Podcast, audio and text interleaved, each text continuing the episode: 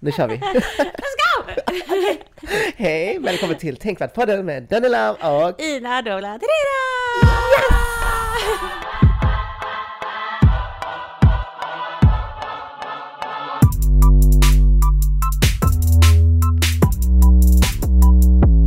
Tänkvärt.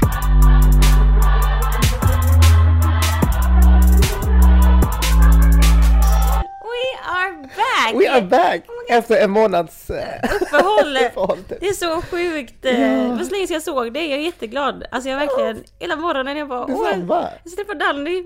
Så fina färger på dina Tack kläder. så mycket! Jag känner mig jättevårig, det är ju för fan sommar. Eller hur? Med gul sjukt. tröja och Exakt, blåa jeans. exakt. Och Men så har du värsta tan och så. jag har en tan, det är så sjukt, jag har liksom inte, jag ska berätta varför jag har en tan, men jag, jag, jag har inte märkt det själv, jag bara så här, Jag märkte du det direkt. du märkte det. Jag bara wow! jag bara, jag vill också. Jag bara, oh jag, jag har faktiskt hört det nu två gånger till så jag bara okej, jag har en tan and I'm proud of it. Det ska- Yes. Hur mår du? Fan, vi har inte setts på, okej vi har inte setts på sen eh, vi spelade in senaste avsnittet. Ja, och det var ju fyra veckor sedan. Nej men jag mår bra, ish. Alltså jag, jag älskar våren och sommaren liksom. Ja. Men det finns en sak jag verkligen hatar. Jag vet vad det är. Vad är det? Det är pollen. Så jag sitter här och känner, känns som att jag är förkyld och Åh. död liksom. Eh, och alltså man, man tappar ju all energi liksom. Mm, Eh, om man orkar inte göra någonting. nej. Men jag ska försöka klara mig igenom. Har, har, den, har, har pollen varit hårt, hårt i, är det hårt i år? Eh, alltså det är typ nu det börjar. Ja, fan. Det, är liksom, det beror helt på om man är all- alltså allergisk mot, på, eh, mot Ja. björk, mot gräs, mot... Och Exakt. jag vet inte riktigt vad jag är allergisk mot. Allt, typ. jag, Allt. Gud, jag får värsta flashback nu av att vi har pratat om detta för, förra året i Ja, podden. tror och vi bara, vi måste bring up pollenallergikers eh, kamp typ. Exakt! Och Men jag borde i alla fall börja testa mig i alla fall. Ja, du har, du har inte... Nej, inte som de här pricktest och sånt. Men har du någon, ätit någon medicin eller någon sån här tablett? Ja, För det. så jag tog en tablett eh, tidigare idag. Okej. Så jag hoppas det försvinner. Åh, vad se, jag Ja, fattar. men Det är- annars så, alltså igår så var jag, eh, då, då var jag ute eh, Mm. mycket med eh, min eh, systerdotter fyllde år. Ja, Elsa. Elsa. hon är så Fyller jävla två år. Två år nu. Ja, Damn. alltså det går ju fort. Du Shit, jag minns ju förra året när vi också satt och pratade. Gud vad sjukt, det var nu samma tid när, när eller såklart samma tid. Ja, Samma tid och kanal. Jag bara undrar om det var, hon fyller ju såklart samma dag. Men jag menar att det var, du berättade om din, äh, din bror, att det gav, äh, Att han gav henne en sån eh, minibil. Exakt. Körde runt just Men det. alltså jag tänkte okej men det var ändå, hon fyllde ett år, nu är det Ja. två år så det är inget speciellt liksom. Men det var också lite Sweet 16 Det var det. vibes. det var liksom, eh, det var, hon heter ju Elsa så det var verkligen frozen tema. Mm. Åh, Eh, Det var liksom ljusblåa ballonger och hennes klänning och allt sånt där så det, Ja. var, det var jättegulligt. Um, det var jättekul att hänga med kusinerna och ja, utan att tänka på restriktioner längre. liksom. Exakt. För det var ju restriktioner förra året. Precis, för då, jag minns det, då var det, då var det väldigt, då, det var väl också typ i en våg när det var typ extra hårda restriktioner. Eller Ja, det känns som exakt. det, hela våren Det var var typ helt...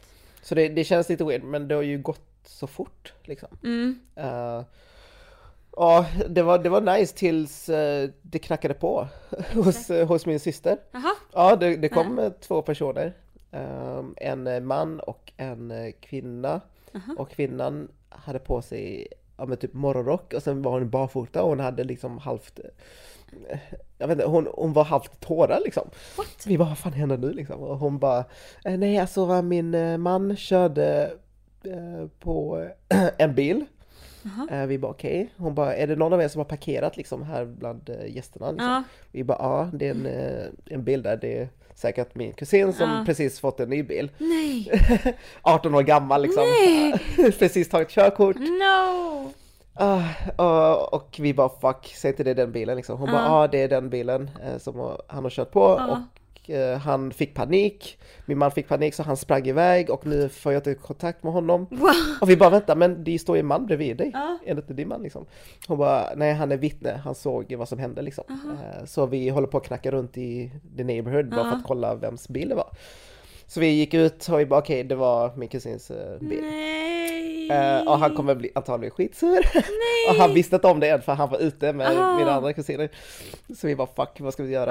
Ja. Ehm, och mycket riktigt han blev ju ja, fly förbannad. Under, för, under för, kalaset också liksom. Ja exakt, och det, vilket är helt förståeligt. Alltså Ja. det, tänk det är helt nivå liksom. Även om det Exakt. inte, alltså han kommer ju inte behöva betala. Nej exakt det men ändå. obvious Ja.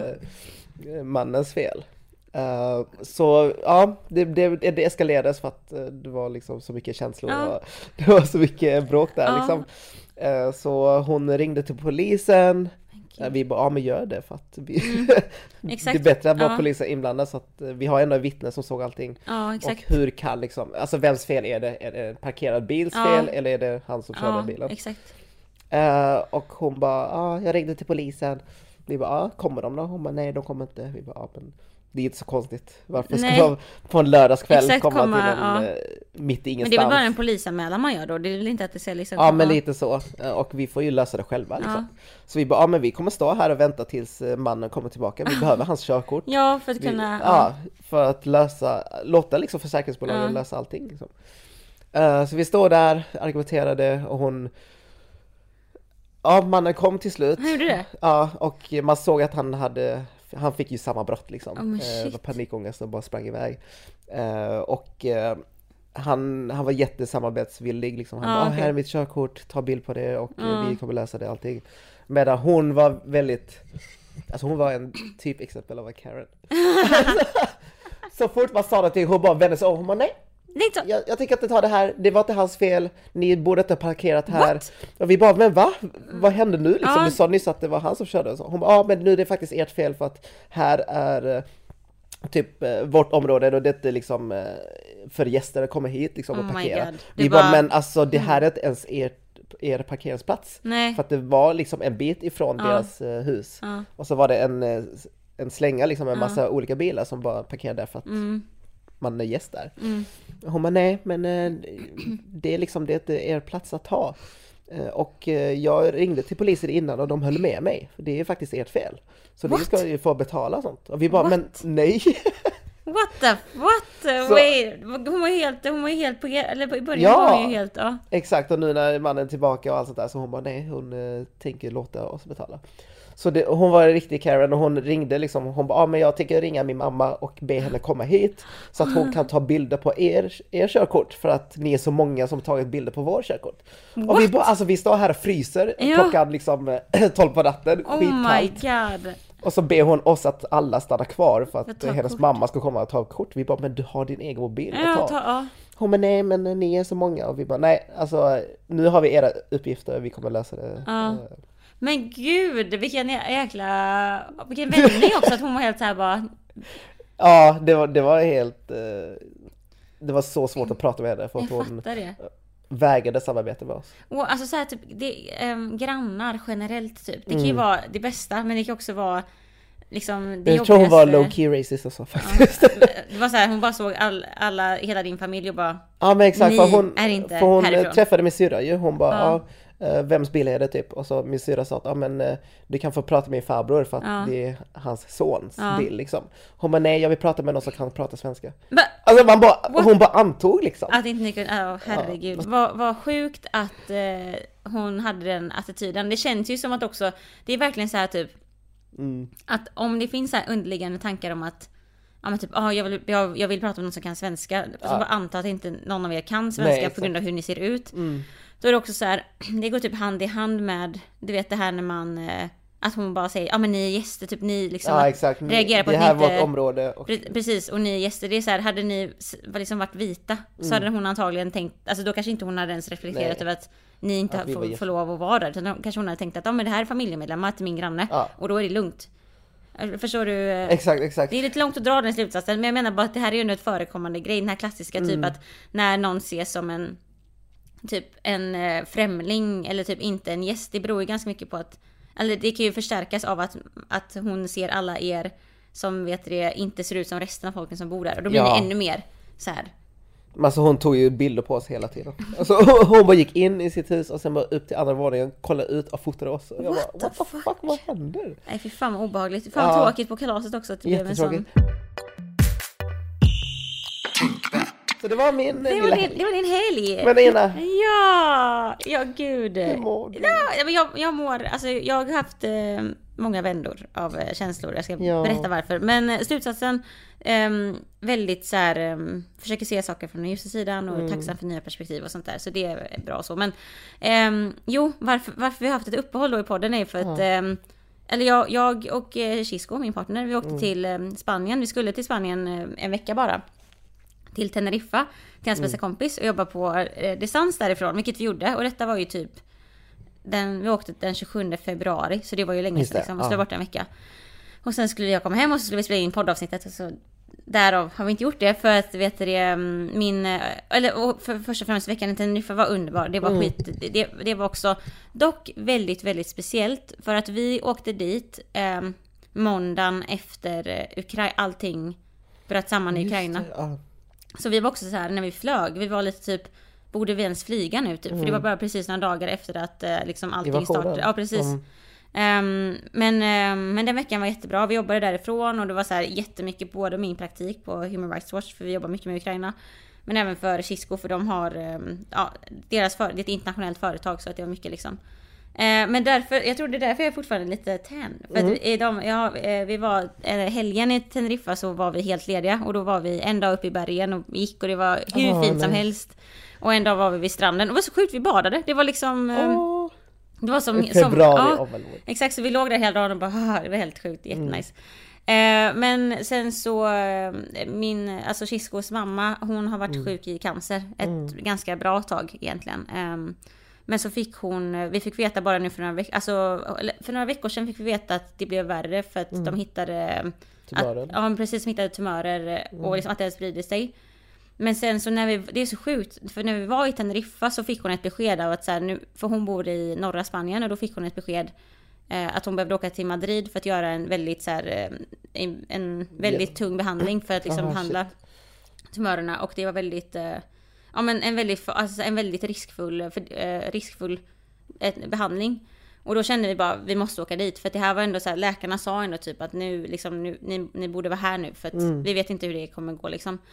Så det är så sjukt. Så istället för att åka från Teneriffa och hem så åkte vi från Teneriffa till Madrid. Och det slutade med att vi var där i nästan typ tre veckor. Så vi Ja. kom hem nu i, idag är det söndag, vi kom hem i fredags, eller i torsdags kväll liksom. Ja, Så sjukt. Eh, men allting har liksom gått så bra det kan gå liksom. det har det. Mm. och hon reagerade ändå Alltså det är så sjukt när man ser en person i ens närhet liksom gå, igenom, alltså det är så, alltså gå igenom en, eh, en sån tung sjukdom. För det är på så många olika plan. Det är liksom inte Ja. bara att man ser någon så här fysiskt ha symptom men också även Ja men liksom, ja, men allt, allt liksom. Ehm, och, eh, men, men det var ändå, ehm, det var så himla det var så himla fint för att hans familj, flera i hans familj kom, alla reste till Madrid för att vara där tillsammans liksom. Mm. Så att i liksom allt detta så var det ändå så jäkla mycket fina stunder. För att när man Ja. samlas liksom hela Släkten. Ja. släkten och, och liksom är tillsammans och bara fokusera på det positiva så blir det så himla fint. Mm. Och det är typ en av de största, det jag, jag känner nu från mitt perspektiv liksom då att det är ju en helt annan sak för Chisco för det är ju hans mamma liksom. Ja. Men, eh, men för min del så kände jag bara att det var så ehm, Det är så sjukt typ hur man liksom kan Man har sitt liv, man har sina rutiner, man har det som ens huvudfokus. Typ att liksom jag håller på med praktiken nu och är 100% inne i det och, och min partner har sina grejer. Men sen så när det kommer någonting som, som är så här så man måste bara, man måste bara Pausa livet liksom. pausa allt typ. Och släppa allt och bara göra det som spelar roll. Att vara Finnas med där, sin, ja. finnas där. Och, eller all, det är olika. Men för, i- för i vårt fall så vi, vi är bägge väldigt nära med våra familjer. Mm. Så då var det så här, vi måste bara vara där. Ehm, och det, det var typ en ganska så, um, nu i efterhand, alltså även fall det var på ett väldigt smärtsamt sätt. Mm. Så var det väldigt befriande. För då blir man liksom att, även fall man är, eller så känner jag i alla fall, att jag kan vara väldigt bunden i typ mina rutiner och mina, alltså mina, vad ska man säga, ansvarstagande delar i livet man har. Alltså typ som praktik eller jobb eller allting. Ibland när man bara tvingas ifrån det och eh, får chans också, för det är det som är grejen. Vi bägge fick verkligen chans att vara närvarande i situationen från våra liksom, arbetsplatser. Så att, eh, och då märker man bara, gud vad man inte är Alltså man är så anpassningsbar som människa. Man kan Ja. liksom bara så här switcha om helt och liksom att man, att man kan också koppla bort eh, man, eller man får, det låter så himla klyschigt, men man får lite så perspektiv på vad som betyder Mm. egentligen, alltså bakom, alltså utöver allt som händer i världen så, så, så känner man ändå bara, men det här är det som spelar roll typ. Alltså så här, kärleken, familjen, för vår del. Sen så för andra kanske det handlar om vänner, det, det är olika fall liksom. Eh, så det var ändå typ, det, det, jag kände verkligen att när vi, åkte, när vi åkte därifrån så kände jag bara gud vad man så här, vi är typ inne i ett momentum nu där man känner att man fått så mycket perspektiv och att man behöver liksom inte ta all, eller det, det blir kanske motsägande att säga men man, jag har verkligen känslan av att det spelar, allting, vad som helst kan hända när som helst. Det såg vi här med hans mamma, vi ser det i Ukraina, alltså så här, corona, allt, alltså saker kan ju verkligen bara hända på en sekund typ. Exakt. Och det gör typ, känner jag i alla fall att, man, att det, det finns liksom ingen vits att låta vissa saker gå över huvudet på en. Alltså typ så här att, snö, jag, för jag har inte den som person, att jag, jag oroar mig väldigt mycket förhand på grejer. Jag tänker ofta att åh, om jag gör det här, vad kommer hända då? När jag ska ta val eller, eller så här, i liksom alla mina ans- alltså så här, i karriären eller vad som helst typ. Men nu känner jag bara att man ska, jag vill ju absolut fortfarande göra mitt bästa i allting, men det, det finns liksom ingen vits i att låta saker ta för mycket utrymme då. För att, Exakt. för att saker och allting är så himla Jag temporärt. tänker att i typ. slutändan så handlar det mer om eh, alltså, ens nära kära liksom. Ja men också De typ att som- man, eller bara att man ska vara typ må bra. Alltså Mm. som person. För, för oss kändes det väldigt viktigt att vi var där för det gjorde att vi mådde bra i den situationen. Mm. Även om det var väldigt jobbigt. För då kände vi att nu är vi liksom här. Nu gör Mm. vi det som vi mår bra av. Och, och liksom, du vet, tänk dig att man går in typ så här 200% i någonting och sen så bara över en dag så ändras allting. Då känner man bara så här, alla de här 200 procenten, jag hade, ja, men då, det, jag hade kunnat göra mer grejer under den tiden. Ja. För att allting kan ändå bara ändras på en sekund typ. Och, eller jag menar, och så jag, så jag är en person som verkligen, jag är väldigt, ganska, jag överpresterar allting typ. Alltså Mm. det låter som, inte som att skryta men jag menar jag, jag tar alltid, jag gör alltid mer än vad jag behöver för min Ja, egen, alltså jag, jag, jag lyssnar inte på min egen hälsa alltid. Jag går Nej. ibland över, över de gränserna typ. Så därför känns det skönt att bara så här. Man behöver inte det för att det kan fortfarande, alltså så här, saker och ting blir som det blir. Och det Mm. blir ändå bra i slutändan ändå typ. Allting löser sig. Liksom. Exakt, så det, det var typ skönt att få så här perspektiv typ. Så nu känner Mm. jag att jag är fortfarande verkligen i, i, i processen med alla de här känslorna av att så här, se en närstående liksom vara så Mm. här sjuk och allting. Men, men, men jag är ändå också så här typ Gud vad liksom man känner sig fylld typ. Jag känner mig så här bara, det är så himla, man, man vill typ ta vara mer på allt Mm. man har och vänner och liksom och typ allt man, äl, alltså allt man älskar att göra. Det blir så här, jag känner nu att Ja men typ som jag kom hem i torsdags kväll och sen så i fredags hade jag, jag undervisade en dansklass jättebra, Mm. men jag hade bestämt det för typ någon månad sedan. Ja. Och det var också så här bara, gud, alltså jag typ att undervisa bara, gud vad kul det är. Alltså jag bara, gud, det är liksom det här så här, som ger dig glädje. Ja men precis bara, varför, liksom, det finns ingen, det, finns, det är så onödigt att övertänka eller så här vara överorolig för att det är bara, det är bara att njuta när man kan typ. Så jag känner mig så här som Ina, Reborn. exakt 2.0. Yes. Jag Men det, jag tror det är många som känner så. Alltså om ens nära och kära liksom går igenom något jättejobbigt eller att, om man själv går igenom något traumatiskt liksom. Mm. Att man börjar ja, men se världen på ett annat sätt. Att man kanske värderar de sakerna som eh, ger en glädje eh, mer liksom än att eh, fokusera på kanske ytliga saker eller fokusera på eh, siffror eller följare eller på Ja. alltså saker som egentligen inte spelar någon roll för Nej. om någonting händer och du ligger liksom eh, sjuk alltså på dödsbädden eller så Ja. så kommer de här inte spela någon roll alls. Nej, det som spelar roll är ju alla relationer du byggt med eh, de som gett dig bra minnen och så ju, liksom. Ex, exakt, du, där, du sammanfattade exakt det jag känner. Mm. men, men det är verkligen så för att det spelar liksom allt det här eh, onödiga oroandet eller onödiga Mm. presterandet som kanske ändå bara ger stress istället Mm. för glädje. Det är så här, det är ingen vits för att det är, bara, det är bättre att bara göra allting så att man liksom blir glad av det och mår Mm. bra av det på den nivån och hitta den egna nivån typ. Det är synd att det ska krävas en sån Det är väldigt synd, upplevelse för att man ska få upp sina ögon liksom. Men, det, men därför känner jag typ att jag sa det till Chisko bara så här, jag vill verkligen hålla uppe det här momentumet nu för att jag vill inte, alltså den känslan, för den, det är så lätt att man tappar den i, liksom, Mm. I stressen och livet och rutinerna och allting. Ehm, så att eh, jag ska verkligen försöka hålla, hålla den typ vid liv liksom i mig. Så att därför så, och därför var jag också så, eh, nu när jag skulle komma hit, jag bara, Mm. fan vad kul att träffa Danny! Alltså jag verkligen kände bara, bara en sån grej, vi ses ju här liksom. Exakt. Men, och det är jätte, alltså vi, jag tycker att det alltid känns som ett terapisamtal efter vi har spelat in, för Eller att man pratar så mycket. Men jag var verkligen så här bara, fy fasen vad kul. Alltså jag tänkte bara, jag var bara så här, jag är lite trött nu men skitsamma, det ska bli så kul att ses. Och så är det, är det inte mer än det liksom. Exakt, att bara få leva i nuet och bara njuta av det Exakt. som händer Och liksom. vara närvarande. Men hur ska man eh, bevara det här momentum?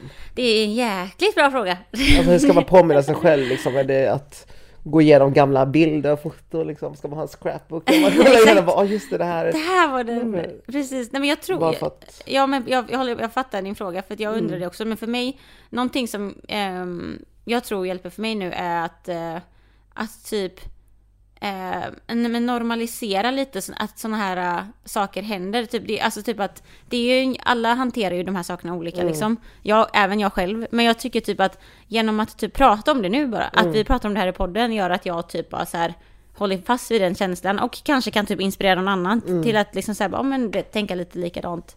Och För bara, många, gånger, många gånger vill man ju hålla sånt för sig själv liksom, för att det är Exakt. så jobbigt att prata om det. Det är Exakt. ju en jobbig situation. Det är ju det. Och också det är typ att man liksom, man, men ja, men det är det som är, jag tror att, jag tror verkligen att genom att inte prata om det så blir det ännu mer jobbigt för då blir det som någonting som alltid går runt och någonting som man försöker undvika själv typ. För det märkte jag för att på min, jag jobbade lite där under tiden också med praktiken på distans. Eh, och det var också en sån himla typ fin grej att bara så här varje morgonmöte så frågade, för jag, alltså de, de visste om allting som hände och de frågade bara hur går det? Jag berättade hur det var. Och sen så var det så här, ja, det är, och de frågade hur mår du? Och jag var jätteärlig, jag bara alltså det är jättetungt, det är, Ja. det är jobbigt liksom. Men, ehm, men det, men ja, vi får, vi får bara ta det en dag i taget. Precis. Och, så, så blir det bara typ, så blir det som en, vilken annan känsla som helst nästan typ. Än att man typ inte, så mitt, mitt så här, råd är typ att Beroende på, fast det är också en grej, var, alltså, man kanske inte alltid har alla verktyg för att gå igenom alla Nej. känslor. Ibland så måste man ju ta tid, ibland känner man att jag, jag, jag har inte kapacitet för att kunna hantera det här just nu. Precis. Men om man känner att man börjar göra det så rekommenderar jag verkligen att prata om det och bara så Mm. här normalisera det och bara nämna det och, och sånt där. För, för Men mig kanske också funkat. välja olika grupper, alltså typ, för, för jag tror vi nämnde det här i något avsnitt innan, att man har liksom olika vänskapsgrupper. Ja, precis. Liksom. Ja, för olika Att vi, syften. typ. ja men exakt, vi kanske har en vänskapsgrupp där man bara hänger och spelar spel och bara liksom inte ens pratar om de här sakerna, bara Mm. Nej. leva nuet och bara få liksom bort de här tankarna liksom. Ja. Sen kanske man har en grupp där man faktiskt pratar om känslor mer och liksom eh, Mm. Ja, känner att ja, men här har jag en trygghet där jag kan prata om de här sakerna och Ja. vet att de lyssnar på mig. Exakt. Så, så att man eh, ja, men vet lite var man hittar de här personerna och eh, Exakt. vet var de finns. Liksom. Och det är så kul för jag känner verkligen att podden är ett ställe, för jag kände så här bara gud, för jag har verkligen typ aktivt varit väldigt inte, alltså jag har inte varit aktiv på sociala medier alls nu eh, de här senaste tre veckorna för jag har känt att jag vill verkligen vara närvarande eh, och jag har verkligen hållit en ganska låg profil och därför har jag känt typ att nu vill jag typ, alltså nu känner jag att jag behövde vara, göra det då för att vara där och i, närvarande i stunden och med familjen och allt. Men nu känner jag typ att nu är jag mer så här, nu är jag tillbaka. Och, och, det, och, och därför känner jag att jag vill, det, det kändes fint typ att berätta detta i podden för att det påverkar, för att jag, för vi är ju väldigt personliga här. Vi pratar ju om våra liv liksom och, och det här är ju verkligen påverkat, det är ju, det här är ju präglat min, min sista månad liksom. Och därför kände jag bara, nej, det här, är, det känns jätte, det här, det här känns som en sån safe space där jag kan prata om det typ. Och verkligen ehm, vill typ bara uppmana till att när man känner att man, om- man går igenom någonting, när man har kapaciteten, att typ normalisera de här känslorna också. För det är ju en sån himla stor del av livet. Ja. Alltså folk, alltså, det är jättedjupt här, men jag menar bara, vi alla kommer ju dö någon gång. Mm. Det är ju en del som är, jätte, är jättejobbigt att prata om. Och dödsångest Mm. är ju verkligen liksom en stor del. Och ett, ett, ja, eh, jag tror väl alla har väl tänkt på döden Exakt, någon gång. Liksom. precis. Ehm, men eh, jag känner bara, och jag har ju absolut inte rätt i det, alla, och alla hanterar sina känslor olika, men jag är i alla fall inne just, vad som funkar för mig just nu i alla fall, efter att ha varit väldigt så här tre veckor, bara helt varit med familj och nära och kära, så känner jag nu att för mig hjälper det i alla fall att prata om det, normalisera det, för att liksom bara få in det som en, en annan känsla som man känner typ. Är uh, Kiskos släkt religiösa? Ja, några av dem är det. De är, bor ju i Spanien och ganska många katolska där. Så att eh, de är, några av dem är det, men inte alla. Ja, alltså för jag tycker att det fina med religi- religion är just det här med alltså, de filosofiska tankarna kring Ja, vad som exakt. händer efter döden. Ja, Alltså jag tycker det är... Alltså det är... Det jag älskar med religion är just det här med hopp liksom. För att jag är ju inte alls religiös av mig. Mm. Och Jag tänkte säga, du är liksom- den minst spirituella. det är det jag person. önskar att jag var mer religiös, bara för att eh, just det här med eh, att eh, få bort tyngden av alltså det här dödsångesten Ja. liksom, som man tänker på mycket. Eh, Exakt. för att jag, för mig så är det verkligen, ah, men när jag dör så kommer jag bara bli till eh, atomer liksom. Ja, så kommer, jag, kommer jag bli till eh, Något annat. Ja, något annat liksom. Kanske en växt eller någonting annat. Eh, Men det fina med typ mina föräldrar som är väldigt religiösa är att de tänker ju verkligen på, ja men det finns ju, eh, ja men det finns antingen, antingen reinkarnation liksom, Ja, att man återföds på nytt, eller att man eh, kommer till eh, liksom eh, ett ställe där eh, ja, man träffar sin, sina äldre släkter som Mm, har mm. gått bort liksom. Och, alltså lite åt det hållet och Ja. det tycker jag är jättefint. Ja. Eh, Så jag tänkte att ifall eh, Kisko har Exakt, då kan man gå igenom det. Nej men jag tror Mm. att det, det har inte varit ett, ett diskussionsämne men, men jag tänker att också lite för att kanske hantera dödsångest eller liksom bortgång och sorg och förlust och sånt där. Så känner jag i alla fall att nu hade vi också väldigt så här, tur att allting gick så bra som det gjorde Mm. liksom. eh, Och fortfarande liksom går bra. Ehm, men det gör typ att man får lite så här, man får chans att reflektera över det här med sorg och förlust. Eh, medans mm, liksom vi alla fortfarande är här liksom vid liv och på plats. Mm. Istället för att liksom behöva gå igenom det vid ett senare tillfälle. Kanske om en person går bort eller så. För Mm. Att man liksom redan, eller jag vet inte. Men det är det som är så svårt. Jag hade ju aldrig gått runt och reflekterat de här grejerna. Om inte jag hade gjort, haft den här månaden precis. Då hade jag ju varit såhär bara, ja man dör, det vet vi om typ. Mm. Men när man bara får en sån liten, liten så här touch av liksom någon är väldigt, väldigt sjuk så, så blir man påmind om att det, det är liksom, det, det kommer ju hända. Alltså så här, vi Mm. alla kommer ju någon gång försvinna och det är Mm. jättejobbigt. Men då jag tror det är jätteviktigt att acceptera det. Alltså det, det skapar helt annat narrativ i ens liv liksom. För Exakt. att om man går runt och ständigt hela tiden tänker oh shit, folk jag älskar kommer dö, jag själv kommer dö. Alltså Ja. det kommer ju skapa så mycket ångest. Det Exakt. kommer ju göra att man inte kan leva sitt fulla liv Nej, liksom. fullt ut. För att, Exakt. men det här, alltså det är ingenting vi kan påverka alls. Nej, det är så bara... det är bara lika gärna acceptera och tänka på Eller typ bara uppskatta det man har. Ja, exakt. man har det. För jag tror det är det det handlar om. Att det känns som att nu uppskattar, i alla fall när man går igenom en sån här grej så känner jag att då uppskattar man vad man har på ett helt annat sätt. För Mm. att, men, men, det är så, men det är också svårt att typ få fram den känslan om man inte går igenom det. Jag kan typ inte få fram den känslan själv om inte jag hade gått, går igenom en sån sak. Så att det är helt enkelt för mig. Jag säger också så här bara allt blir bra om man normaliserar det. Typ. Det är så lätt att säga Precis. det, men det är skitsvårt att Ja, applicera. för jag märker det nu i alla fall att genom att typ prata om det här och att prata med dig om det istället för att bara så här Nej men ja, för, också bara för att jag har ju känt mig redo att göra det nu liksom. Mm. Men jag rekommenderar verkligen om det är någon som går igenom att prata med någon bara. Alltså prata Mm. med någon nära om det och bara så här, det behöver inte vara av ett syfte och det behöver inte vara av att man ska lösa, problemlösa någon form av känsla. Det kan bara vara att, att bara ventilera om det. För jag känner ofta i alla fall, för mig funkar det att om jag har en tanke eller någonting, att bara säga det till någon, typ, Ja. det gör någonting med en. Det är att man släpper den fri lite. Bollen lite, ja, precis. Precis. Så att eh, jag känner att 2022, det är 12 grader i Göteborg. Mm. I am happy to be alive! Yes! ja, och Jag fint. Kul att se dig igen! Ja, detsamma! Det, det blir bara bättre nu. Ja, det hoppas jag med. Men vad skönt, jag känner mig redan typ eh, Känner att en Lite liten sten har lyft sig. lite typ, lite, skö- lite lättare, lite skönt. Tack så jättemycket. Ja. Eh, men en grej som jag också då, eh, som, nu har jag verkligen varit inne i min bubbla här. Och jag, när jag säger att jag varit inne i en bubbla, jag åkte ju till Spanien när allting med Ukraina började. Sen så hände det här. Så jag ska vara helt ärlig nu och säga att jag känner mig så Lost. lost och frånkopplad med allting som händer i Ukraina. Bara för att det här hände exakt samtidigt. Mm. Ehm, Men så alltså, grejen är att jag hur tror känner inte- du, nej men hur känner du med Ukraina? Okej, hur känner du med Ukraina och allting? För det är ju det som är liksom, Precis. vi, kan man prata om någonting annat än det ens? Ah, nej, det går inte. Alltså, gre- Såklart kan man det, men eh, det är ju så stort liksom. Eh, helt- Och grejen är att jag tror inte du är ensam om det. Jag tror många har liksom hängt med, men varje dag så händer det tusen olika saker. Det Alltså helt- det är så många lager på lager på lager på lager liksom. Det är helt... För ena sidan så tänker man okej, det är ju hemskt det som händer. Ja. Eh, Men vi bor fortfarande i Sverige, vi är väldigt privade liksom, Ja. och vi är ganska neutrala i, eh, om man tänker på krigssammanhang. Ja. Alltså vi står ju på Ukrainas sida, Mm. men Ryssland ser oss som eh, neutrala ändå. Liksom. Ehm, typ det vi gör i Österrike. Liksom. Ja, exakt. men så det, vi, har, vi behöver inte ha panik. Nej, Och det är aldrig, det, panik löser ju ingenting. det gör ju inte det. Så det finns ju redan folk som köper massa Ja, bunkrar och- ja, jodtabletter typ för att de tänker att det blir eh, Mm. kärnvapenkrig. Folk som bunkrar liksom massa toalettpapper och ja, det är liksom en pandemi 2020 Igen. all over again. Ja. Liksom.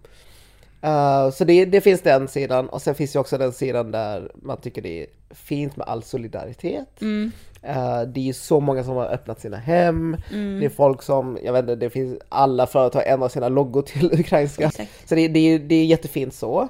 Eh, och sen känner man också att eh, Ja, alltså det, det är så många känslor. Eh, det är, samtidigt så är det ju också en stor känsla av hyckleri.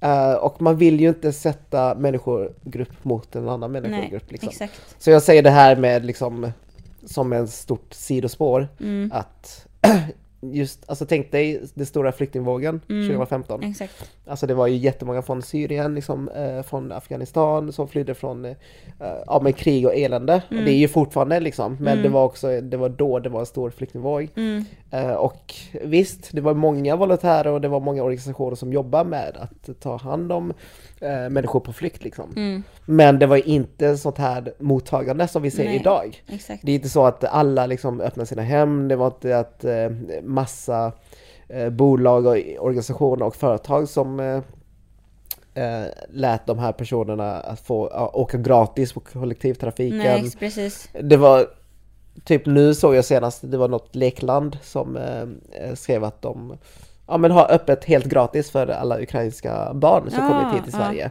Vilket är jättefint liksom. Mm. Ja, Så skrev de eh, en liten notis liksom, ja men alla barn har rätt till att eh, Leka. leka. Ja. Det är jättefint, men var var all de här liksom eh, Mm. reaktionerna under 2015? Mm, exakt. Eh, Så det, det, är mycket, det är jättemycket blandade känslor. Ja. Eh, och ja, man vill ju verkligen förminska liksom eh, Nej. någons... eh, Någonting. För de som flyr just nu är också, alltså de flyr också från trauma och Exakt. konflikter liksom. Från krig. Men hur, hur, Mm. känner, hur känner du själv? Det är ju alla de här känslorna samtidigt. Samtidigt. Faktiskt. Alltså jag, jag tycker det är så jävla svårt för att jag jag lyfter ju saker på Tänkvärt som Mm. inte är, är det typiska som lyfts just Nej, nu. precis. För det som lyfts just nu är ju att eh, det är ju invasion, Ja. det är obviously. Eh, det är Ryssland som eh, anfaller eh, Ukraina och Ukraina är på flykt. Mm. Alltså människor är på Ja, flykt.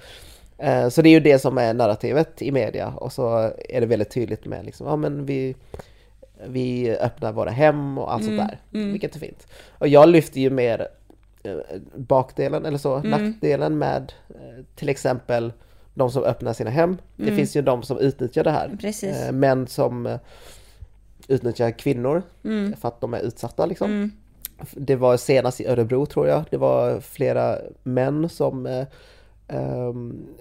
så vad var det de gjorde? Det var flera män som... Ja, och det här minns jag också att när, de, när, det var, när det kom, jag läste om detta att Ja, när det kom... de tog sig in i ett boende i alla fall. Ja, där precis. eh, det var en massa ukrainska eh, kvinnor och barn fanns. Ja. Eh, antagligen för att, eh, ja.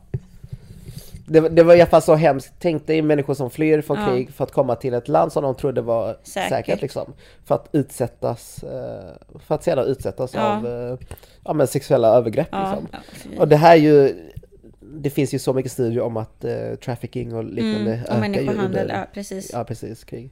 Så ja, jag vet inte, det, det är sånt jag försöker lyfta mer och sen även lyfta kanske ja, men rasismen vid gränsen Mm. som du kanske har märkt. Precis. eh, Eller läst. Eh, Så jag vet inte, jag, jag är Nej. jättetanksspridd. Ja. Det, är, det är så många lager på lager och det känns som att vad man än lägger upp så ses det som propaganda typ. Mm. För eh, jag vet inte vilken av sidorna. Så jag tycker det är skitsvårt just nu. ja, men ja, exakt. Jag tycker också att det är jätte... Jag tycker att det är jättesvårt för att det är liksom... Å ena sidan så är det liksom i Europa, det, om, man, om man ska liksom prata om... För det har jag också läst om många som pratar om det här med närhetsprincipen. Ja, det kritik. måste vi fan prata Precis, om. det, Alltså. må- För det är också så här, det är det är ju en grej som, som bygger på en teori men som också har fått så sjukt mycket kritik. Mm. Ehm, men innan vi går in på det, så jag tänker bara för mig, för mig på ett personligt Mm. plan, jag tycker det är så märkligt för att, eller jag vet liksom inte hur jag ska hantera det för å ena sidan, eller det känns som att efter typ corona så har jag känt att det är så svårt att få hjärnan att greppa att de här sakerna sker. Alltså att vi typ är i en världslig pandemi. Mm. Eller att det liksom sker ett krig Mm. just nu. Så, eh, alltså, samtidigt som det också sker massa andra krig i andra delar av Ja, världen. det har ju skett så många krig Precis, samtidigt. så att det menar... Och också typ att greppa att Corona finns fortfarande nu när kriget i Ukraina sker. Mm. Det, alltså det, är liksom, det, det är så mycket som är... Jag tror det är svårt för människan att ha fokus på två olika saker samtidigt. Precis. Alltså folk har ju släppt corona helt och hållet. Ja, För att nu fokuserar man på kriget. exakt. Och det är det som är så... Och det, jag tycker att det är lite läskigt för min, alltså hur, min, hur hjärnan ändå fungerar. Typ att det är liksom, det är så svårt att, eh, att greppa. Mm. Men, eh, men jag har ju också läst, eh, vad heter det, jag, jag läste faktiskt en, eh, Amat Levin Mm. skriver ju för DN. Och han skrev ett, ett, ett, ett jättebra debattinlägg om det här med liksom hur flyktingar tas emot. Ja, jämfört med... eh, på olika sätt liksom, Ja, i olika krig, i olika tillfällen. Lite som samma som vi pratar om nu. Och att det är, det är så att här i Sverige så finns det, ett, det känns som att det finns ett klimat av att få, vi är så trötta på att prata om rasism. Mm. Och när man nämner rasism, alltså de rasistiska strukturerna som finns, Mm. som görs ju synliga nu inom eh, kriget i Ukraina, då blir folk rasande. För då är det som att folk så här, att man ens kan med och nämna att det finns eh, olika behandlingar av flyktingar. För då, då känns det som att folk blir, alltså inte alla, men de som är kritiska mot att man tar upp att rasism finns i den här situationen. Så känns det som att svaret man får där är liksom att nej men hur liksom, det, sånt där är ju nonsens nu i, i, liksom, i hela den här debatten. Och, det, och jag tänker att de är väl, och det här när det kommer till närhetsprincipen Mm. så blir väl det också jätte eh, tydligt. Men Mm. för du har inte, har du skrivit om det Ja, separat? nej alltså eller? närhetsprincipen Det innebär ju att man eh, Jag ska se om jag kommer ihåg Att det är liksom svårt att För jag minns att det, det här är ju någonting från psykologin liksom, Precis. Det finns en, eh, ja, men, teori om att ja, men, människor har svårt att plåga människor som man står nära Mm. fysiskt eller psykiskt Eh, vilket är ju rätt logiskt. Mm. Alltså, jag har ju svårare att eh, skada mina nära kära än att skada en okänd person. Precis, för det För att man har ju en Ja. relation med dem Ja. och man... eh, Ja, mycket sånt. Och det bygger ju på det här experimentet Milgrams lydnadsexperiment. mm. Om du minns vad det är? Ja, precis. Det är ju det här med att eh, eh, det är ju ett experiment där man i ett rum där en person får en sån kontrollpanel typ och sen får den, eh, kan den styra hur mycket Mm. elektricitet som ska gå igenom en, en okänd persons kropp Precis. som är på andra sidan väggen. Och så är det en person i auktoritär liksom, alltså Mm. i labbrock och bara men det här är för, for science. Ja, liksom. precis. Och ger order om att man Ja ska exakt, fortsätta bara och ge... fortsätt och så hör på den här personen hur den andra personen skriker av smärta liksom. Och man ville se hur långt man kunde gå Mm. genom att den här eh, i labbrocken sa liksom, men eh, var god fortsätt eller du måste fortsätta för vetenskapens Mm, eh, mm, allt sånt där. Och det visade sig att människor kunde ändå gå rätt långt Mm. för att det här var okända människor Mm. runt om, eh, bakom väggen liksom. Och för att koppla det här med invasionen så menar man ju att vi engagerar mycket mer nu för Mm. att Ukraina ligger väldigt nära oss mm, eh, geografiskt. Mm. Eh, vilket eh, Ja. förklarar liksom, ja men det är därför vi är så många som öppnar våra hem och Mm. vi känner mer liksom eh, närhet till ukrainare liksom. Mm. Men samtidigt är det också en eh, det ganska stor bullshit för Ja. att det handlar egentligen mer om att ukrainare är vita. Precis. Att de är mer lik oss utseendemässigt Mm. liksom, men också deras politiska system och eh, sånt där. För att om vi bara tänker på 2001 mm, eh, 9-11 liksom. Det, var ju, det här handlar ju om folk som är bokstavligen på andra sidan jordklotet. exakt. Men hur engagerade var vi? Vi var ju jätteengagerade. Mm, Alltså, folk precis. pratade om det hela tiden. Det var Mm. ju så mycket eh, snack om det och Mm, allt sånt där. Och det där har ju inte någonting med att de är nära oss geografiskt att göra. exakt. Så det, det är ju så den bollen man får tänka på att eh, närhetsprincipen handlar ju snarare mer om att vi bygger en narrativ om vita människors Exakt. berättelser. Vi skapar liksom eh, en relation till dem undermedvetet Mm. av media liksom. Mm. Att det visar, okej här har vi en ukrainsk eh, person på flykt och Mm. eh, personen pluggade till det här innan och Precis. personen ser ut så här precis som du liksom. Mm, Medan när det handlar om afghaner på flykt till exempel så var det Mm. bara en siffra i statistiken. mm, Man pratar mycket om, ja men eh, det är ständigt krig i deras land liksom, så Mm. varför ska vi bry oss? Mm. Det, var, det var så mycket sådana narrativ att, mm. att jag tror inte riktigt närhetsprincipen eh, funkar som folk tror det Nej, men också typ att det känns som att närhetsprincipen i vårt fall bygger ju också på ett väldigt så här homogent Sverige. Mm. Ett Sverige där liksom alla är vita och allas föräldrar och tidigare generationer är födda i Sverige. Mm. Eh, för att ja, då blir det, då känns Ukraina, då funkar det med när- närhetsprincipen för då är ju Ukraina geografiskt inte så långt bort. Mm. Men det är en så stor del av Sverige som, som eh, kommer från andra länder eller har, alltså, som har flytt, flyttat hit till Sverige. Mm. Eller som har föräldrar som kommer från andra länder. Och då blir ju närhetsprincipen, då är ju- det är klart att, att då, då är ju, det finns ju andra länder som kanske geografiskt är längre bort men ändå som mentalt känns närmare Mm. till Sverige än just Ukraina. Och då blir det som att Ukraina bygg, att när, den närhetsprincipen i Sverige blir väldigt kopplad till vithet och att liksom så här, ja, att man har endast sina rötter i Sverige och inte sina rötter i andra delar av världen. Mm. Och, det, och det tycker jag också, för det, det har jag också sett att många har skrivit om och det är så himla intressant för det blir så himla som du säger, det, för, det förstärker eh, bilden av att vi är liksom ett, vi är ett vitt svenskt Sverige. Mm. Som, och då, därför blir Ukraina det närmsta vi har. Det finns ingen mm. annan konflikt som är närmare än Ukraina. Mm. Men det baseras ju bara på de människorna som inte har rötter någon annanstans. Mm. Eller som har någon annan koppling till något annat land. Och, och, därför så blir det väldigt tydligt att man fortsätter att bygga upp den här typ dikotomin tycker jag om att mm. så här bara vi är den här gruppen, för oss har vi de här relationerna, de här behoven, därför blir Ukraina det Såklart, därför så funkar närhetsprincipen. Mm. Men då, finns, då har man ju inte med den här, ähm, vet det, mångfalden. Här, nej, liksom. mångfalden mm. och linsen av att så här, vi har, det är jättemycket folk som, som bor i Sverige som är från Afghanistan, ja. som flytt från Afghanistan eller från Syrien. Precis. Som, och vi också. Vi har ju också föräldrar Precis, som, vi är föräldrar som kommer från andra ställen. Ja men liksom. precis. Mm. Och, därför så, och därför så blir det så himla... Därför så känns det också som att den faller lite, typ det argumentet mm. att Ja visst, jag förstår att, att det känns närmast för någon person som bara har föräldrar som kommer härifrån mm. eller som är född här och för då är ju Ukraina det närmsta men kanske inte för någon annan.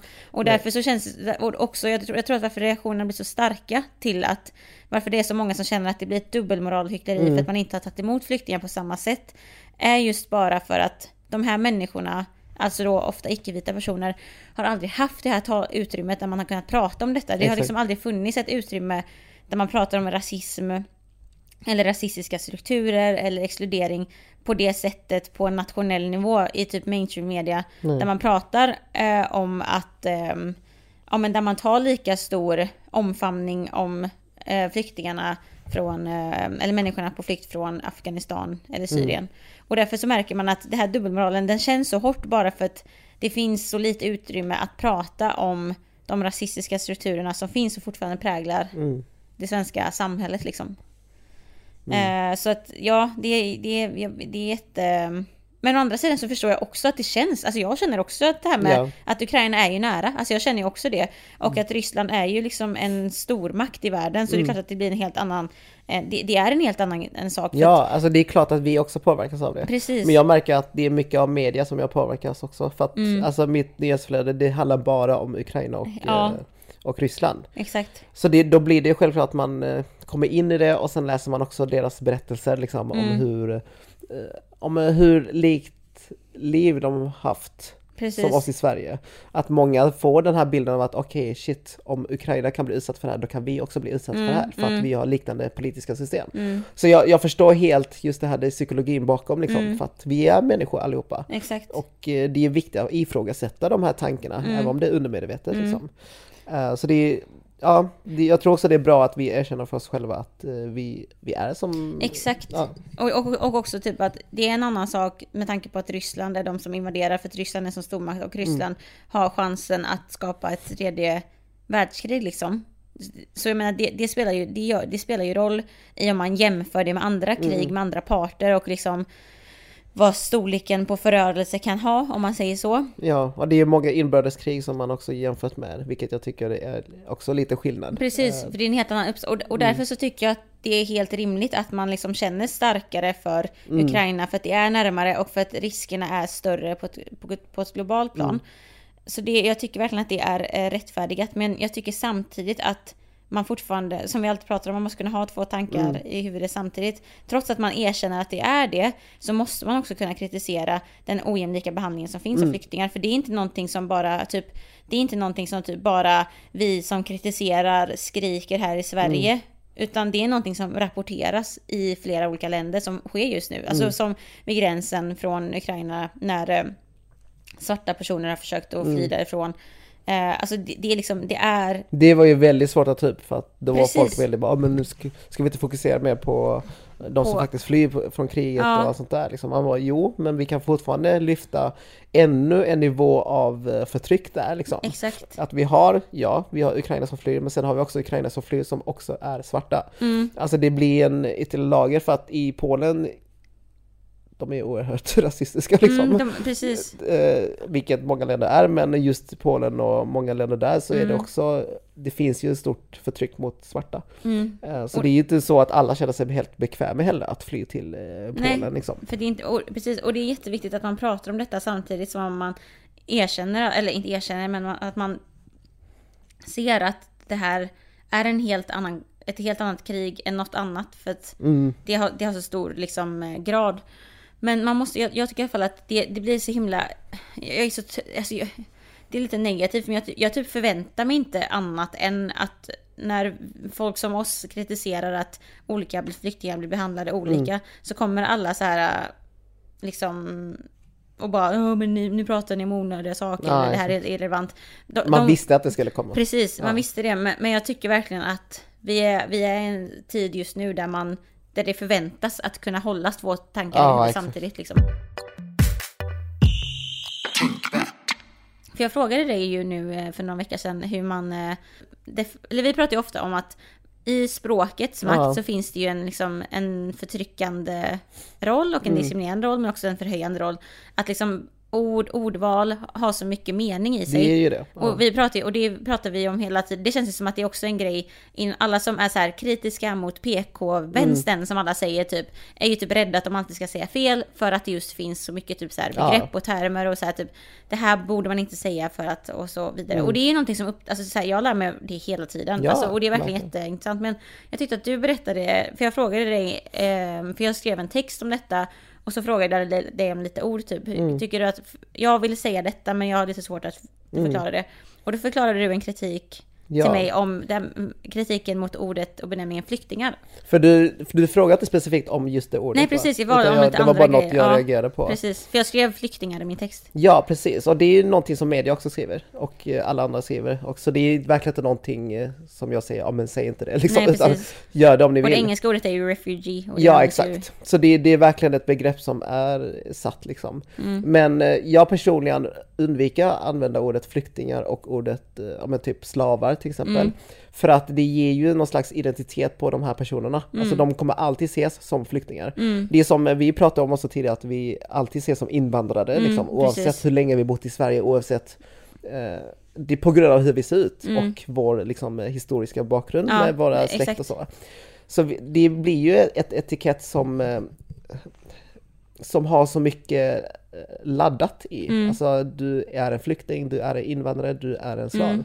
Så det som jag tycker är bättre att säga är att man säger att man eh, är en person på flykt. Mm, Jag brukar skriva Ukra ukrainare på flykt liksom, Mm. eller eh, afghaner på flykt. mm, Eh, samma sak med eh, människor som förslavades. mm, mm, eh, svarta som förslavades. Mm, För att då innebär det mer att det var en temporär grej liksom, Mm. som eh, någon med makt har liksom, tvingat till Ja. dig den, inte etiketten med det eh, stadiet eller vad man ska mm. säga. Ja men jag förstår, jag förstår, jag Mm. förstår. Och jag tyckte det var så, för mig, när du sa det, jag bara wow, alltså jag har typ aldrig tänkt på det, men det makes så mycket sens. Mm. För att, För de här har ju inte valt att kalla sig för Nej, flykting. precis. De har inte Och- valt att kalla sig för slav. Alltså vem kallar sig själv Ja, för det precis. liksom? Utan det är någon, någon annan som har tvingat på en att eh, Exakt. tvingas att fly. Liksom, att och, det är klart att, förslavas. och det är klart också att det finns en så generaliserande tendens att lägga på, om du berättar för mig att du är en flykting, då Mm. undermedvetet, för vi alla, ingen är ju fri från våra underliggande Mm. biases som man har liksom, alltså, som, alltså de här äh, Alltså alla de här strukturerna som fortfarande ligger i oss, för vi lever i den tiden vi gör. Mm. Om, du, om du säger att du är en flykting, då finns ju chansen att jag automatiskt kommer lägga på attribut Ja, på dig. Som kanske det. inte ens stämmer. Att jag tänker att ja, men du är liksom... Ja, på, alltså, på, jag kommer lägga på attribut på dig så som samhället ser på flyktingar. Mm. Medan det är som du säger, det är någonting som är temporärt. Ja. Även fall du kanske är typ en... ehm, Du kanske definierar dig mest som en eh, hjärnkirurg. Mm. Men om du är en hjärnkirurg på flykt, då, liksom, då, då, Mm. då kopplas din identitet till du är bara en flykting.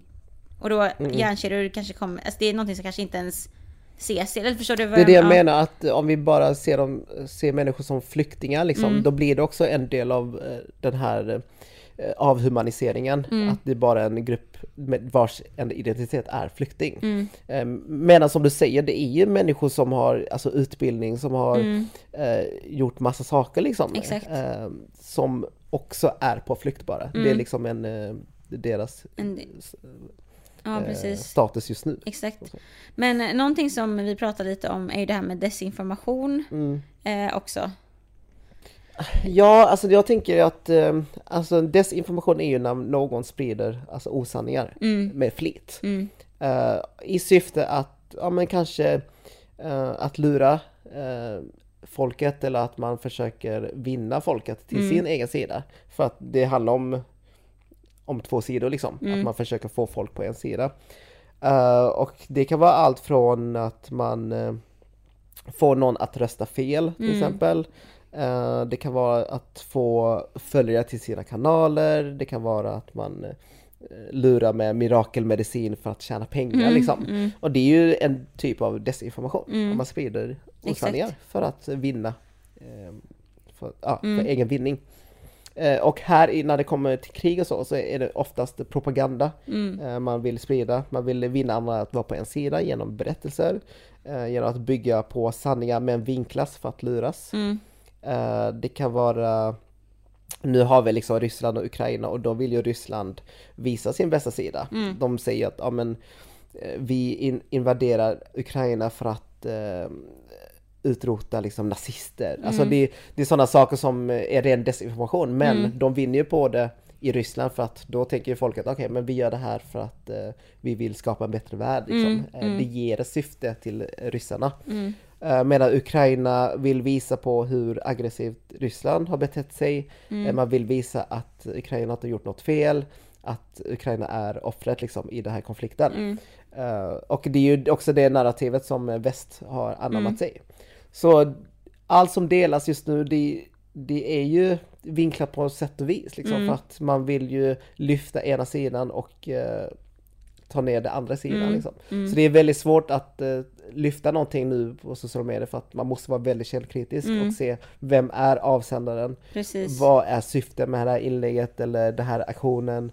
Eh, och eh, vad vill man liksom uppnå med det här? Vad ger det för effekt? Alltså det här med liksom propaganda och desinformation, alltså så här att tv-kanaler bara liksom säger en helt, som i Ryssland som liksom säger att nej men vi kommer med fredsbevarande trupper till Ukraina och det är också en sån del som jag fortfarande så svårt att liksom greppa just för att vi lever i så privilegierat land som Sverige. Vi lever här där vi liksom inte, där vi inte ens reflekterar över typ ja men eh, är det som sänds på tv, alltså jag menar visst att vi kan vara kritiska med att det inte tas upp nog med nyheter på nyhetsmediet, typ som att vi pratar aldrig om rasism på nyhetsmedia på det sättet, det kan vi ta upp. Men typ att det är ju sällan vi har behövt tveka på om det som sägs är sant eller inte. Nej, typ. precis. Eh, och det är också en sån grej som jag tycker känns så himla... Det är så, alltså det är så långt bort för, Mm. för mig att fatta. Och det är just bara för att vi är här så himla säkra i vår position här. Där jag inte ens Precis. behöver reflektera över typ det. Det är därför det är så viktigt att vi värnar om liksom, demokratin Mm. och liksom eh, om yttrandefriheten och Ja. tryckfriheten liksom, för det är så jävla viktigt. Exakt. Eh, och samtidigt ändå kunna kri- kritisera när det eh, eh, verkligen sker diskriminering Ja, liksom. Både i, liksom på tv men också i, I, i media överlag liksom. Så det är, det är viktigt att ha de här tankarna samtidigt i huvudet. Men vi måste verkligen värna om demokratin. Exakt. Och För- motverka de krafterna som vill förstöra den demokratin vi har Mm. i Sverige. Liksom. Men för att fortsätta på det du sa Danny, Mm. på, eh, för nu när jag är på praktiken, på, jag är ju på Human Rights Watch som jag Mm. har berättat om eh, innan. På, det är en, eh, människo, en global människorättsorganisation. Eh, och eh, de jobbar ju också jättemycket, eller vi jobbar jättemycket nu med Ukraina. Mm. Och jag tänkte att det kan vara lite intressant att höra typ hur en människorättsorganisation jobbar med Ukraina nu. För vi ser överallt att man kan donera pengar Ja, till jättemycket olika liksom, biståndsorganisationer just nu. Mm. Och, och all hjälp behövs ju på. Och det, jag tycker det är så fint när man ser typ hur många aktörer tar sin egen roll. Typ hur klädaffärer bara så här, samlar in kläder, skickar dit. Ja. Eller typ folk säljer sin konst och skickar all donation till Ukraina och sånt där. Så att jag var på en demonstration i Göteborg också som var, som var i solidaritet för Ukraina. Så jag tycker verkligen att alla liksom, kraftanslag, Mm. det är fint, man blir, så här, man blir hoppfull. Som du pratade om innan, det är ju en del av det, att visa solidaritet Ja, till det. Men, eh, men Human Rights Watch jobbar med, för de, alltså deras metod, jag tror att jag nämnde det i sista avsnittet, men deras metod så som de jobbar, de har liksom en trestegsmetod. Mm. Det heter Investigate, eh, Expose, Change. Okej. Och det är väldigt, och jag tycker att det är själv att det är en väldigt så här, eh, jag tror verkligen på den här liksom, metoden själv. Ehm, Så det de gör då är att de har researchers som är journalister, jurister, Mm. ehm, liksom eh, påverkansarbetare. Alltså så här, det är liksom många olika sakkunniga som är experter i deras olika områden. Som är på plats där, mänskliga, där brott mot mänskliga rättigheter sker och kränkningar mot mänskliga rättigheter.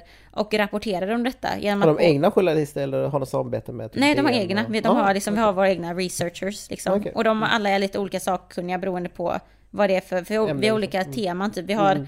en, en eh, division som heter Conflict and Crisis. Och då jobbar de bara med Okej. konflikter. Liksom. Ehm, och de är på plats i Ukraina nu. Och då kan det vara allt ifrån att man, man liksom intervjuar vittnen, Mm. man gör många typer av intervjuer för att liksom visa på hur brotten sker. Typ att man Mm. intervjuar människor som är vid gränsen som försöker ta sig över. Eller man kan visa på, som jag berättade tidigare, med satellitbilder hur, en, hur kanske typ en stad har blivit förstörd och sånt där. Det. Mm. Så det är som, eh, och sen med de här materialet så använder, så det, detta är investigate-delen. Mm. Eh, expose-delen är att man använder det här materialet för att visa beslutsfattare och på, alltså människor i, som sitter i höga positioner eller regeringar, för att visa på att liksom, det här sker, för att det sedan ska leda till eh, förändring.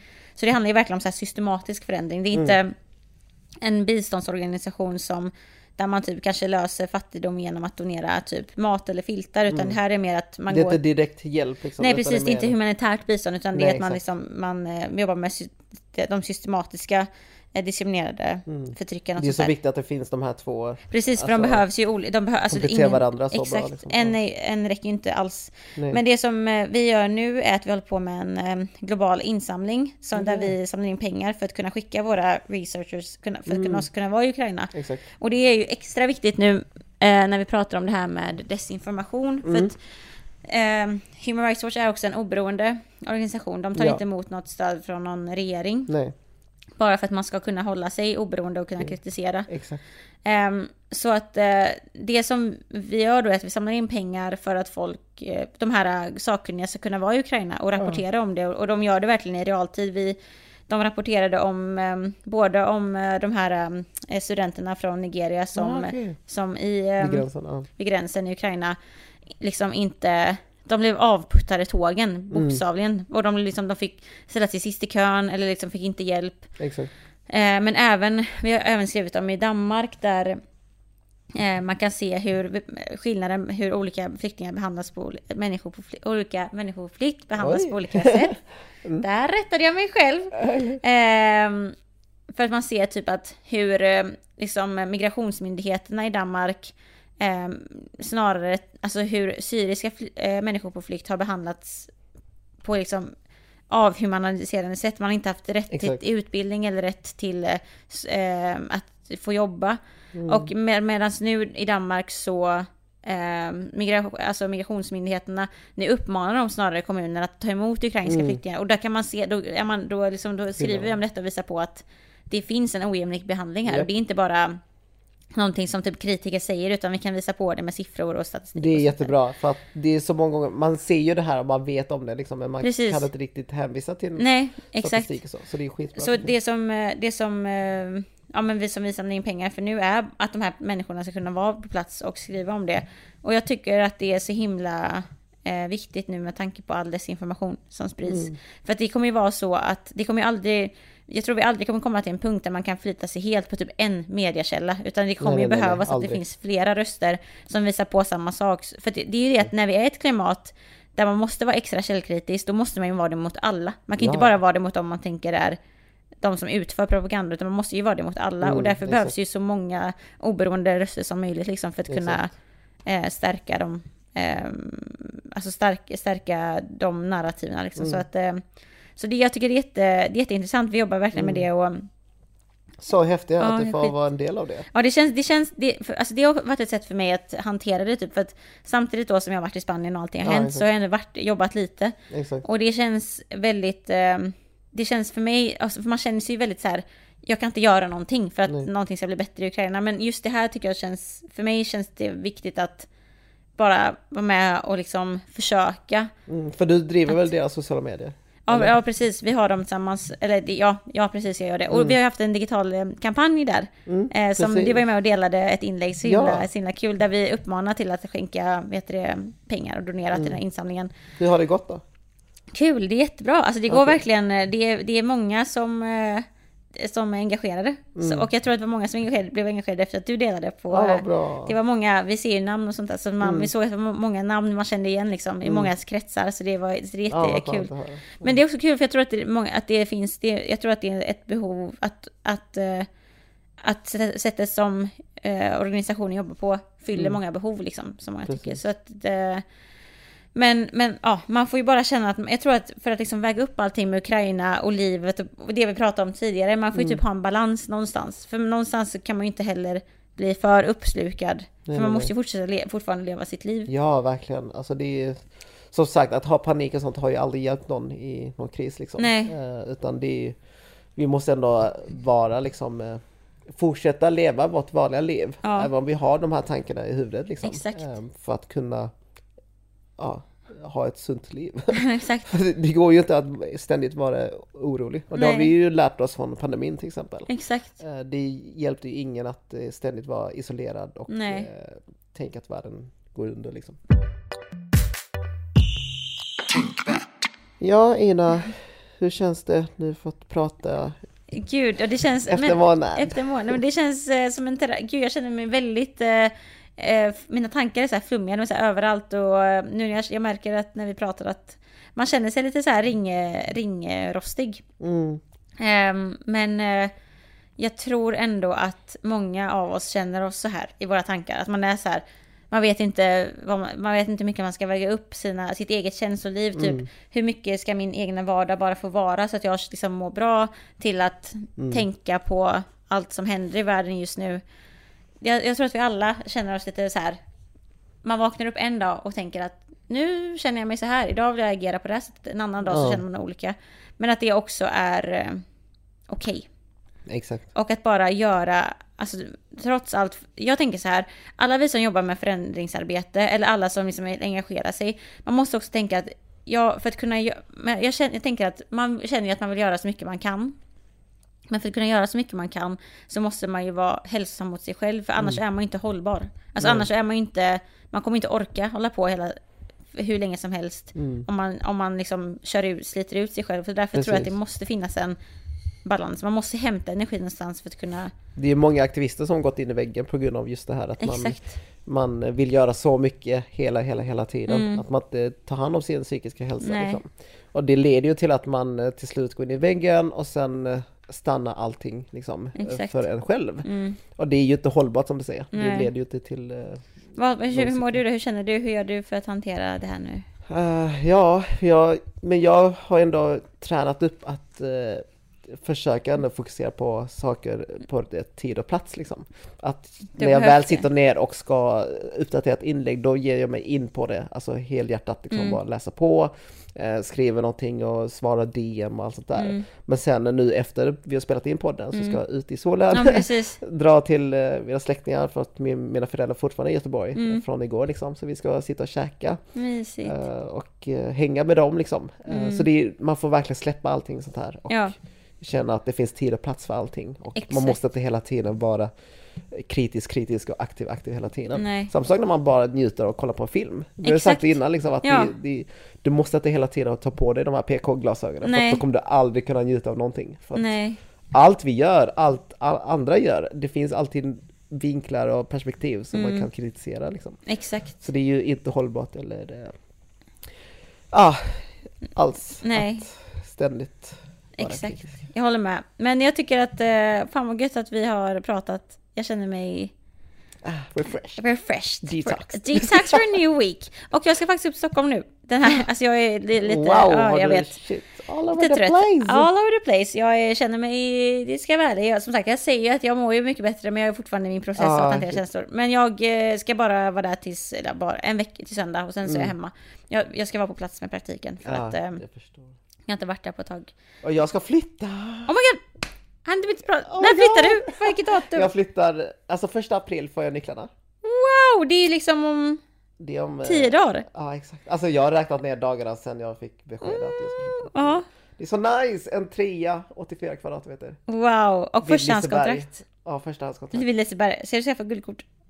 Det, det, jag måste nästan det. Du måste det. Tänk dig så ofta jag kommer kunna gå dit. Det kommer vara, hmm, jag är uttråkad, ska jag gå och ta en liten, ett varv på um, jag vet inte, en, eh, vad Exakt. exakt. helix eller vad det heter. Exakt, men alltså tänk dig, det, vi kommer bo så Jag vet, och vi varandra. kommer typ vara grannar. Ja, det, var, det så, vi ska också starta vår YouTube-kanal. Ja, vi måste, ja precis. Det, Då jävlar. Det, då jävlar. Nu ska ni få se när vi pratar. Jag fick faktiskt, igår jag pratade med en kompis och han bara var helt så här. Ni måste göra det här och tips och la la la la typ. Så jag bara yes. Yes, du It får skriva ner dem. Ja, jag ska göra det. Jag ska göra det. Ja. ja, för att avsluta så måste vi tacka våra Patreons. Ja. För att det är tack vare er vi har skaffat en kamera Ja, vår som... YouTube-kanal. Vi har inte ens testat, tänk vi är Nej, jag vet. att... Gud, vi bara... åh, Ja, det är okej, nervöst. Anyway, vi, tack till eh, Lena M, Woo! till Sanna N, Woo! Rebecca P, Woo! Natalie S, Woo! Hanna W, Woo! Ronja B, Woo! Ronella S, Mhm. Yvonne A, Wow! Marianne N, Woo! Laura V, Wow, så många ni jag vet, Pernilla Yay! och Jessie J. Yay! Yay! Tack hörni! Det är, you, you make it possible. Alltså tack verkligen. Mm. Skriv om ni vill prata. Do so. Hör Då hörs vi om två veckor. Det gör vi!